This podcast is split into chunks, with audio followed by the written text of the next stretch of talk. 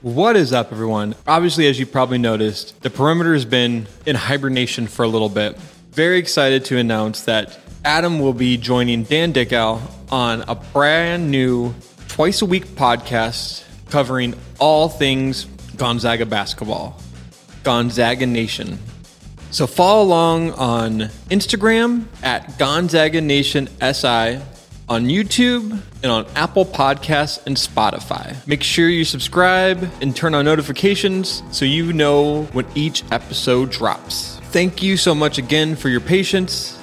We hope to be back for season two of The Perimeter, but until then, here is a preview of the latest episode of Gonzaga Nation with Adam Morrison and Dan Dickau. Gonzaga Nation SI. I'm one of your two hosts, Dan Dickau, alongside Adam Morrison.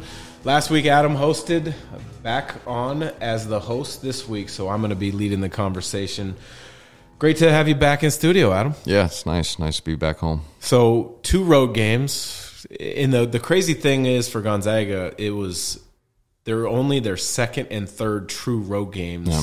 of the season. Can you remember a, a time ever that it took that long to get deep into road trips? No, I think it's kind of the philosophy's changed a little bit, especially just in college basketball as a whole. You kind of you play tougher games, but if you're gonna two two really good programs, you're kind of go neutral, and then you can kind of throw a bone to your fans. And I think that's what the Vegas deal was for for the UCLA and um, uh, Duke games, and then obviously I think Texas was on our deal last year, so you know we could argue that there was a high level road game uh, to come up come about that was supposed to happen. It will happen next year, I think. But uh, yeah, it's been a while since uh, you get into February and you haven't played a road game. And then the first one at Santa Clara was a road game, but there was twenty five percent capacity, Yeah. so it was really dead in there. Yeah. Well, it's funny because uh, you were traveling off on the road with Tom Hudson Yeah. to go to San Diego. I was actually traveling home from a road broadcast. Yeah. And we passed uh, cross paths in the Seattle airport. Um, when you travel, Yeah. what goes in your carry on, your backpack? Is there something that you can't travel without? Uh, I'm on iPad and watch. I usually download movies, so that's I kind of do that. Um, yeah, there's nothing crazy, you know. And then, yeah, I'm just kind of pretty simple. I I never check a bag ever, no matter where I'm going. I just have that anxiety of not getting it back or blah blah blah. Yeah. I've had bad experiences. I think everybody Really? has. Yeah, everybody's lost a bag Yeah. or Well, especially because usually yours are two and a half day trips, so you can squeeze it in. If you forget something, there's a Walgreens down the street. It's true, and then also like even if we go to like when we went to Vegas for seven days, I can fit that all in a carry on. I mean, it's pretty. You can be crafty, and then also too, yeah, it's just like go find a Nordstrom rack or something. Yeah. you know, you know how it is. That's that is crafty. You know what I mean? Yeah, I mean, I, I'm the same way. I don't check a bag unless Yeah. it's more than a three day trip. Yeah. but interesting. It's always shoes that are the Yeah. biggest ones that get you. well, and then if you if you work out, you, that's where I get the cu- the hang up. Yeah, like if I'm to, a, am I going to go work out on this trip? Yeah. then I have to have extra clothes and shoes. But well, we kind of started off topic, but it's good to kind of get random at times. So yeah, absolutely. back to the road trip at hand that past week. USD is better than I expected. So did I. What did you see? I like their big uh, the um, what's the kid's name? Soares. Uh, what's he's a double hyphenated name. Soares. The last Brown, I think. Um, I thought he was very good. He was athletic. I think he was from Pitt. Um, started off the game good. I mean, he had two fadeaway jumpers. Um, I like uh, the Earlington kid was good too as well. Um, so I think that they have uh, the right pieces. Um, you know, it's just tough running into kind of the buzzsaw that Gonzaga is. But I think Sam Scholl has, you know, that program going in the right direction. Um, he didn't allow us to shoot threes, so he was going over the top of ball screens, and our guys made, you know, and Nembhard started the game making, I think, uh, three mid-range shots, kind of floaters, which if you're playing, um, you know, you obviously don't want to give up baskets, but the, the the previous game before with Portland, when we shot 41 and made 18, broke the uh, McCarthey record. Um, I think that was the right strategy. So I was fairly impressed because they hung around for uh, quite a long time, and then uh, we obviously broke away in that second half. But uh, I was impressed with, you know, a team that was finished pick almost dead last, and it's now six and four in league, so a decent team. Yeah, I, I agree with you with the job Sam Scholl's done, yeah. and he got that job under interesting circumstances. Yeah. Uh, their other coach got fired, and then he took over as an interim, and, and yeah. he's run with it and done a nice job. Plus, you got to pull for him because he's a Washington guy. Yeah, yeah. I, I think Gig Harbor, uh, yeah. I think is where he's from. So, um, Chet Holmgren was unbelievable. It started in the USD game. It yeah. continued on with the BYU game. Uh, did you see a different approach from him, or do you see just a guy getting even more comfortable on this last road trip? Uh, I think maybe the approach is a little bit different. I think he's just more aggressive as a whole. I think he's kind of looking for his shots more, and I think he feels the freedom to take bad ones that are within his deal. You know what I'm saying? But um, you know, and then I think, uh, you know, playing against that other big I mentioned that uh, was like size, I think he kind of took it as a personal challenge to kind of show that he's not just, you know, uh, dominating shorter players, I guess, yeah. if that makes sense. But he was going inside, and then um, he went on that 11 0 run by himself, um, just off trail threes and that trail situation. It's just so hard to, to cover, especially for a big that's never. Um, you know used to um, guarding on the perimeter. You're always used to being around the rim. So I've been really impressed with just his growth as a player, and it's nice to see, obviously. But you can see, all right, this is why he's an NBA top, you know, five pick or whatever, whoever, whatever, yeah. whatever uh, board you want to read at certain time. But you're like, yeah, like you understand that uh, his skill set is so unique that. Uh, he's going to help somebody at the next level, and and um, he's starting to show that you know game to game now. Yeah, I think you know I always coming into this season, you watch the highlights, you know, on on YouTube and all the mm. different analyst sites, and you're like, yeah, he's a top five pick. See him in person, I was like, he's a top three pick, mm. and then you start watching Banchero and Jabari Smith a little closer.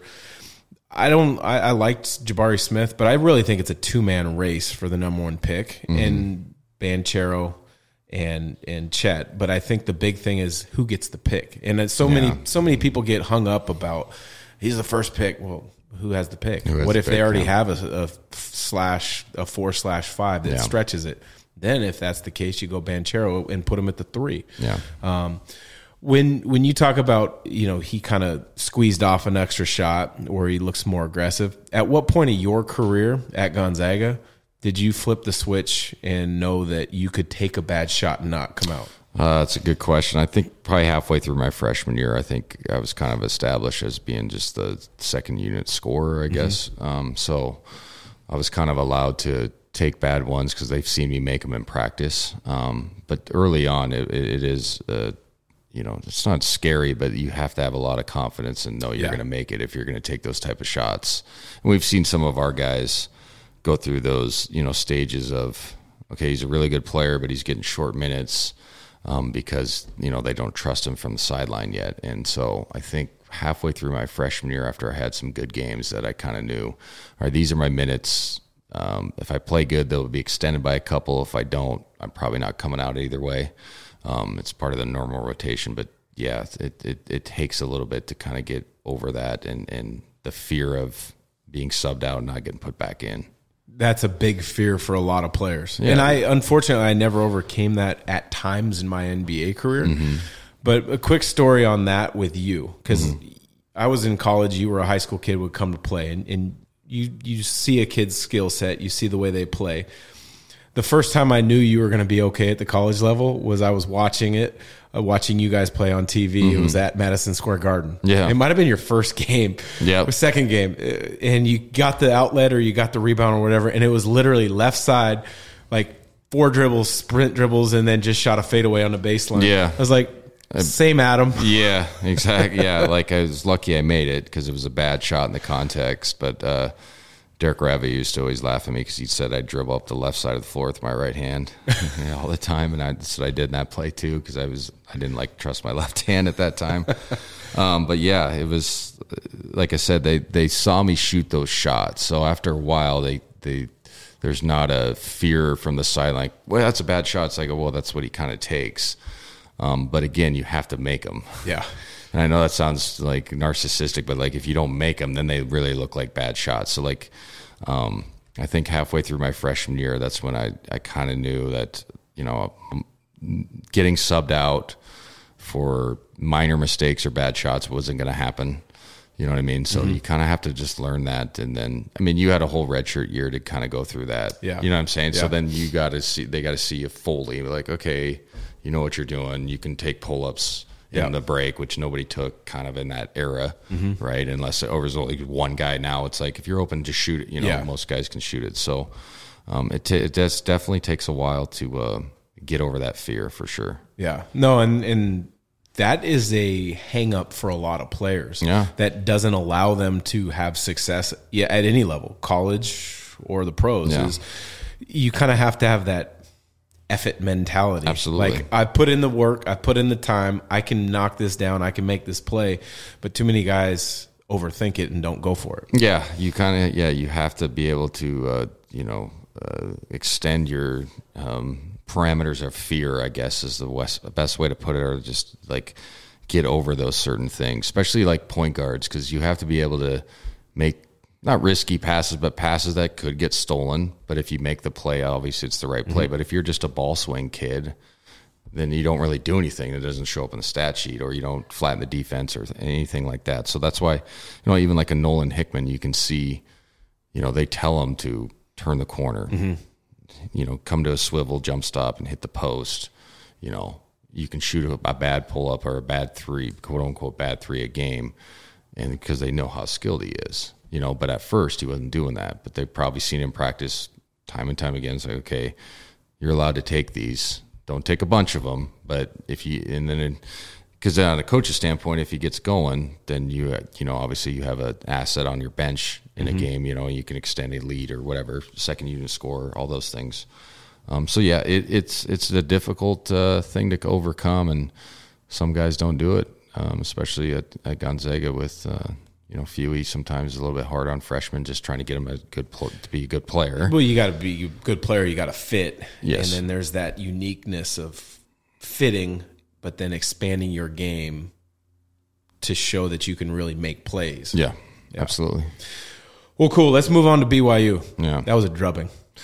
It was an absolute, uh, yeah, woodshed type of deal. it was, it was, it was all of that. Um, I, I don't know what's going on in that locker room or in that program, or, but there's something because they've just fallen off the cliff. Um, Yeah. completely. I think that's the fourth straight loss, all in WCC.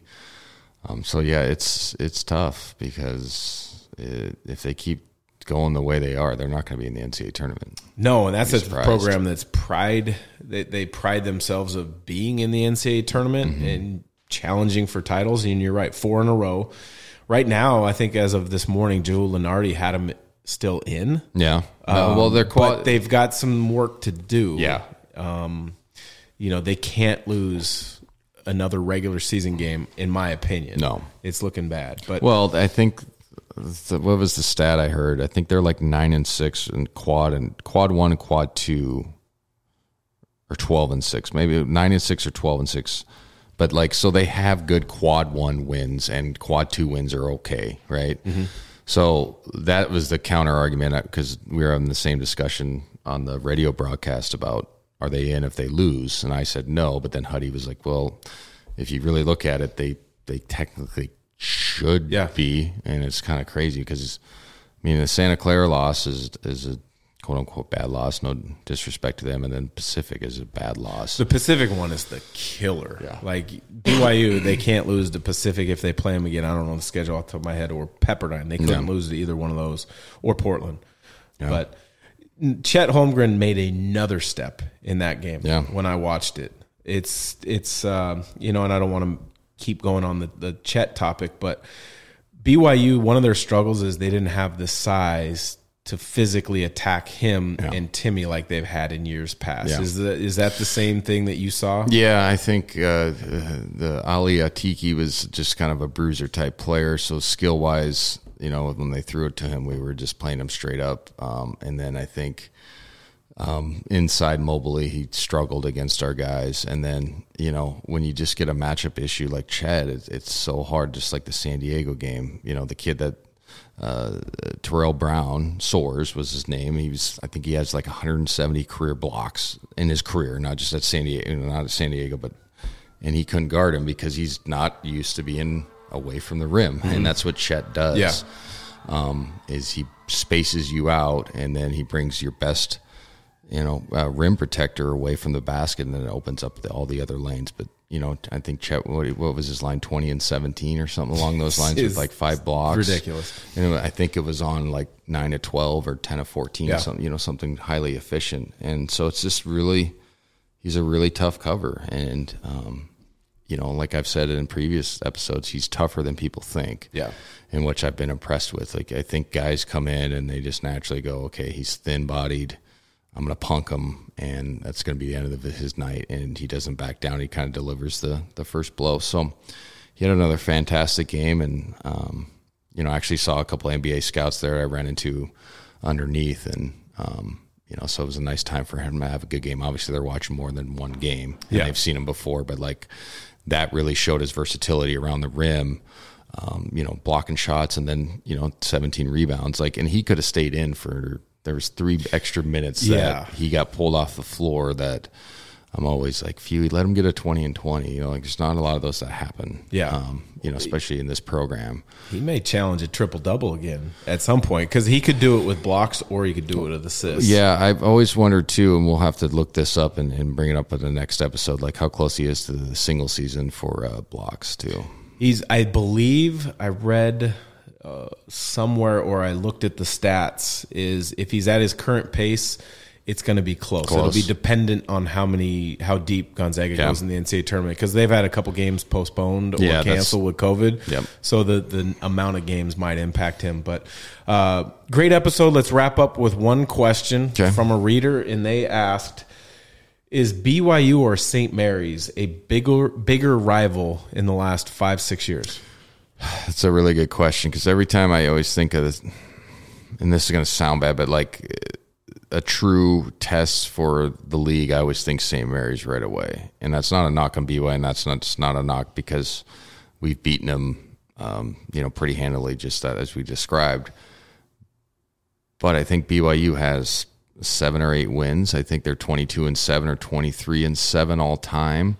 Um, in the in that span is shorter than the St. Mary's deal, so I, it, it's really a coin toss. To me, it'd be St. Mary's. That's just my personal opinion but I know BYU is a bigger brand and they view themselves in a higher light than I think uh, St. Mary's would as a just a brand yeah. that makes sense. Yeah. You know what I mean?